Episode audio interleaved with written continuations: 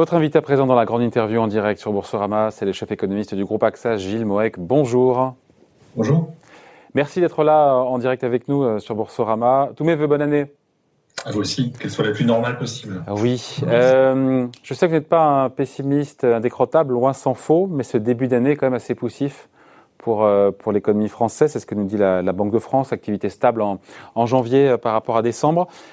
C'est un début d'année qui est maussade pour, euh, pour l'économie française Il faut quand même être réaliste oui, il faut être il faut être réaliste euh, par rapport à ce qui pouvait peut-être être anticipé euh, juste avant le disons au, début du mois de décembre. à l'époque, on pouvait espérer que le quatrième trimestre 2020 soit une espèce de deux points bas et qu'on commence à avoir un, on fera moins 4 a priori de décroissance, hein. enfin 4% de décroissance sur le quatrième trimestre. On, on verra. Alors, on commence à avoir des chiffres d'autres pays qui sont assez étonnant. On a une première estimation espagnole, par exemple, qui a priori serait en territoire positif au quatrième trimestre, ce qui, ce qui m'étonne un peu. Des statis parlent de, de zéro en Allemagne au quatrième trimestre, ça me paraît aussi assez, assez élevé. C'est l'INSEE qui a sorti le moins 4, non? Ou c'est la Banque de France, je sais plus. C'était dans la, c'était dans la, la, note de conjoncture de l'INSEE de mémoire, je crois, ou dans leur point de, leur point de conjoncture. Euh, mais oui, je pense que ça, ça risque d'être, d'être négatif. Mais la difficulté que l'on a, c'est qu'on passe notre temps de cette manière à décaler ce, point bas. On avait un point bas euh, sur, euh, sur le quatrième trimestre avec euh, la prolongation des mesures de restriction et le durcissement possible, en fait, des mesures de, restriction, surtout si le fameux variant britannique devait prendre racine sur le territoire français. voilà, on décale et personnellement, moi, je m'attends plutôt à ce que le début de normalisation intervienne au deuxième trimestre et euh, ce qui va être absolument central, je pense, pour, pour la France, mais pour beaucoup d'économies européennes, c'est euh, de savoir si la normalisation sera acquise hein, en termes de, d'immunité collective, par exemple, avant l'été. Si on y arrive d'ici au mois de juin, on peut avoir euh, un été correct, une saison touristique en particulier correct. Et ça, ce sera un signal très positif pour, pour l'économie française, pour l'Espagne, pour l'Italie, pour le Portugal. Donc là, il y a un point assez important. Selon qu'on y arrive en juin ou en juillet, ça change un peu la donne sur la trajectoire de l'année. Et là, pour le coup, on manque de visibilité, même si on voit bien en France qu'il y a une accélération. On voit, j'ai vu les chiffres sont tombés. Là, on est, je crois, à 250 000 euh, euh, personnes vaccinées. Mais voilà, l'immunité collective, si c'est 50%, ça veut dire que va falloir encore une fois mettre, euh, être pied au plancher.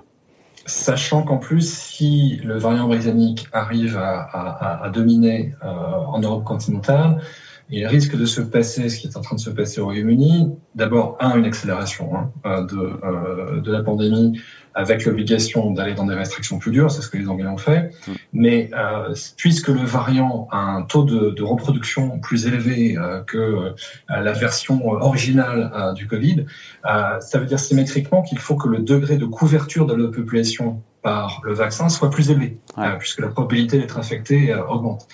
donc là, ça, ça, repousse aussi, encore une fois, hein, le, le, moment où on peut arriver à cette, à cette immunité collective.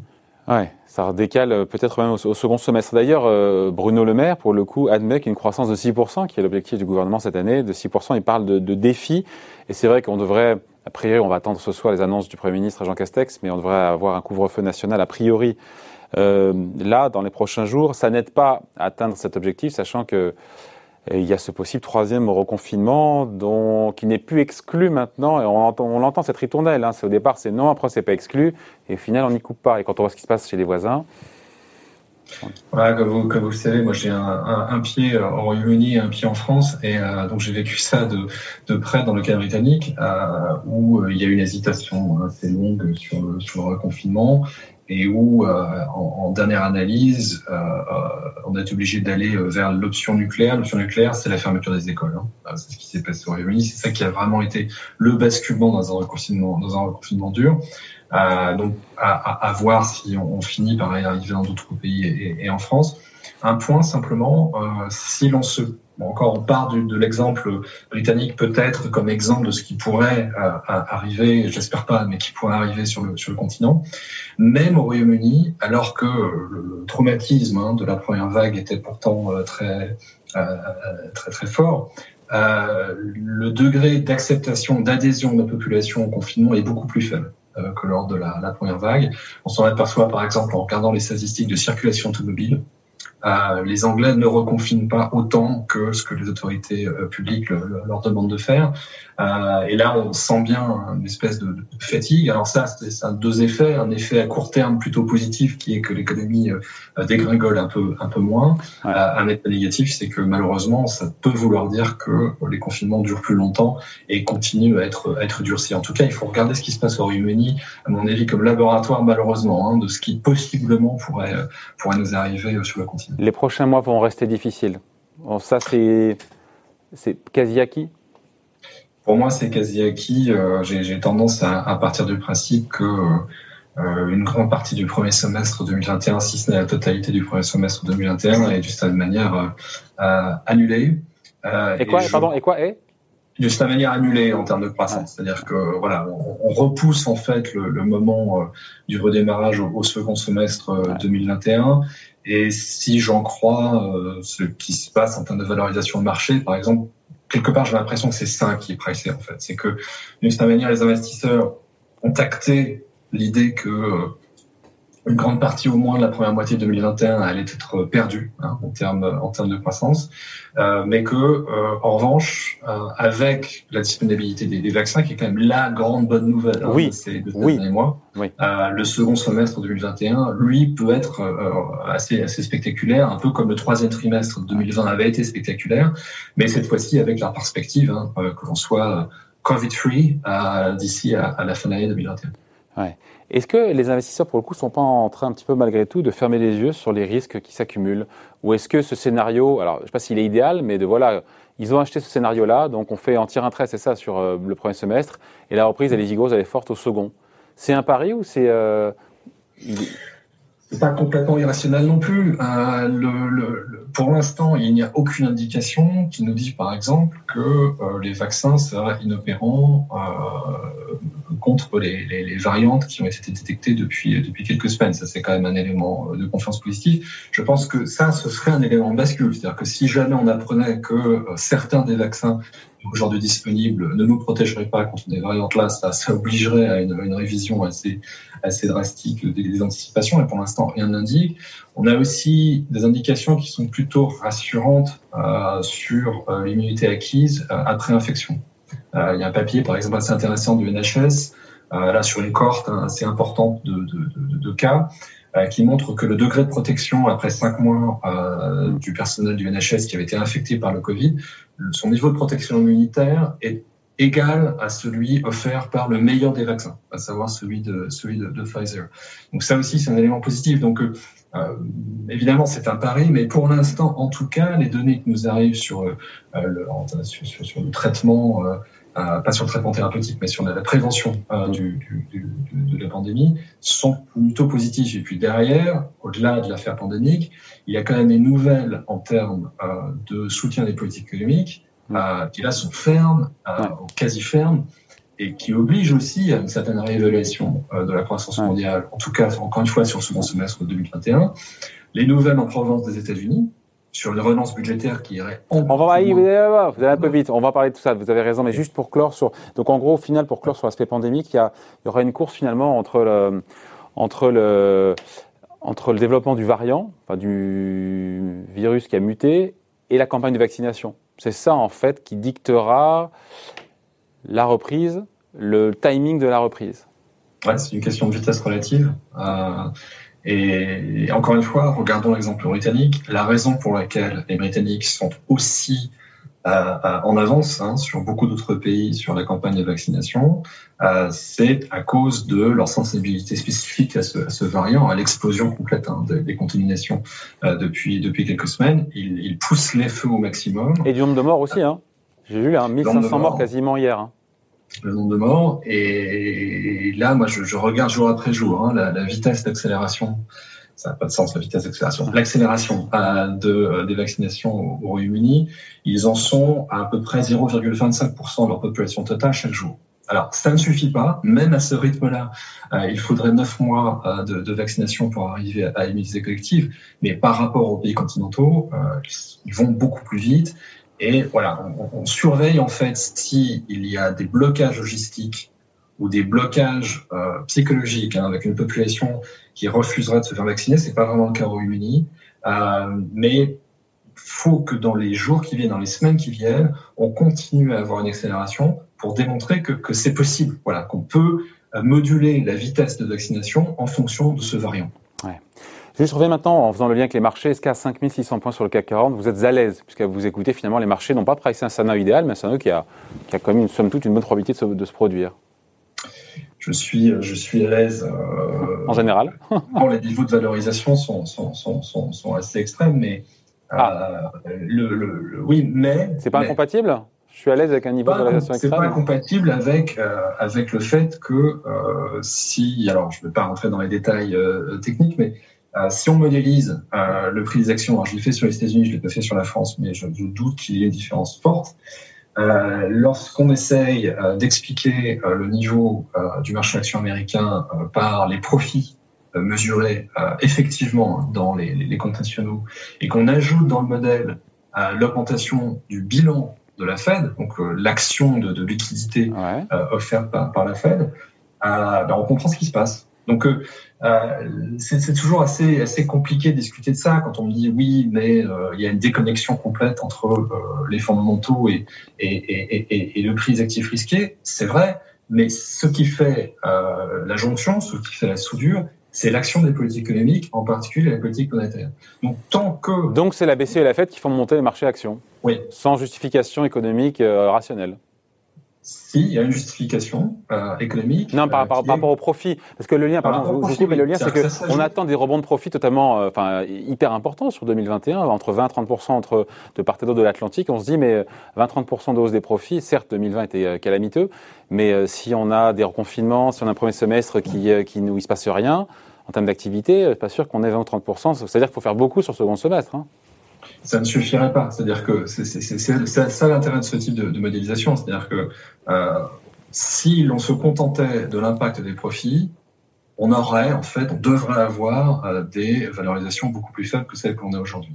Si l'on ajoute l'action des banques centrales, et euh, là on a un peu quand même de recul, parce que ça, ça fait longtemps maintenant que les banques centrales euh, ont recours à des mesures non conventionnelles, ont recours au QE, ont recours à des TLTRO. Donc Elles sont conventionnelles maintenant. Hein. Oui, voilà, c'est le nouveau normal. Euh, donc on commence à avoir du recul, on commence à pouvoir estimer ça de manière assez, assez fine. Et voilà, ça marche grosso modo, on comprend pourquoi on en est là. Donc la sous-question, ça devient euh, la vitesse relative de normalisation des profits par rapport à la normalisation des politiques monétaires. Et c'est là où le dosage va être très compliqué. C'est-à-dire qu'il faut être absolument certain que les politiques monétaires resteront suffisamment accommodantes pendant assez longtemps pour compenser le fait qu'effectivement. Hein, Mais tant que l'inflation ne revient pas, elles peuvent l'être finalement. Voilà. Le juge de paix, c'est l'inflation. C'est que pour l'instant, pour parler riche, euh, pour parler compliqué, il n'y a pas de conflit objectif pour les banques centrales. C'est-à-dire que euh, l'inflation est en basse, étant même négative euh, dans le cas de la zone euro, mais si ça va sans doute changer en, en 2021. il n'y a pas de discussion on peut maintenir un niveau euh, de soutien euh, extrêmement élevé.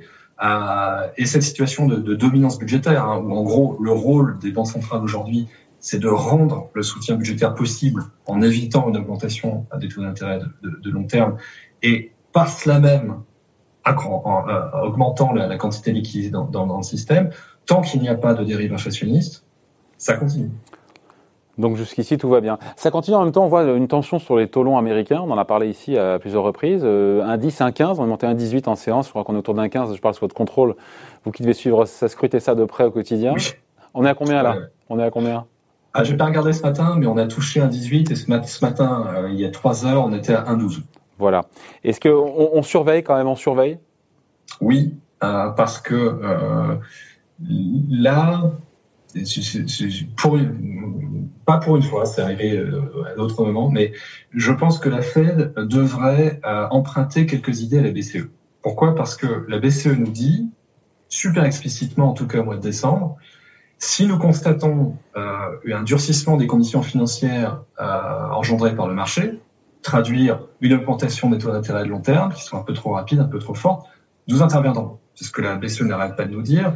Le PEP, hein, son programme d'achat, est flexible et peut s'adapter et peut contrer une élévation euh, des, euh, des taux d'intérêt long terme.